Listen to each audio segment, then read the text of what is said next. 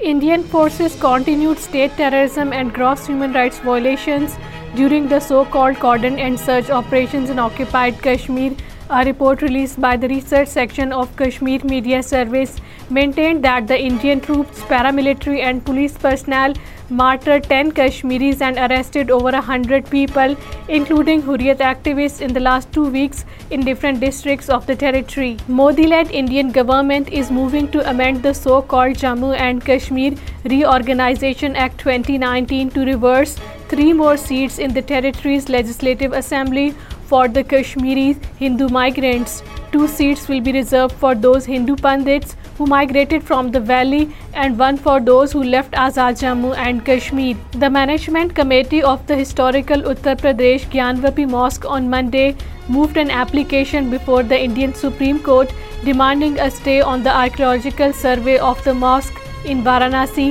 They aim to determine if the mosque was built on top of an ancient Hindu temple.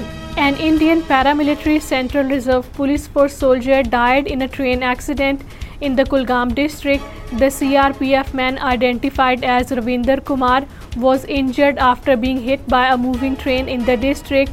The Modi regime has removed the poetry of Agha Shahid Ali and Basharat Peir's curfewed night from the Master's Program of English in the universities in the occupied Kashmir. Leaders of several opposition parties staged a protest in the Indian Parliament complex building, demanding of the Indian Prime Minister Narendra Modi to make a statement on the issue of parading of two Christian women naked and gang rape by a Hindu mob in the Manipur state, holding placards and banners that read India for Manipur and India demands PM statement on Manipur.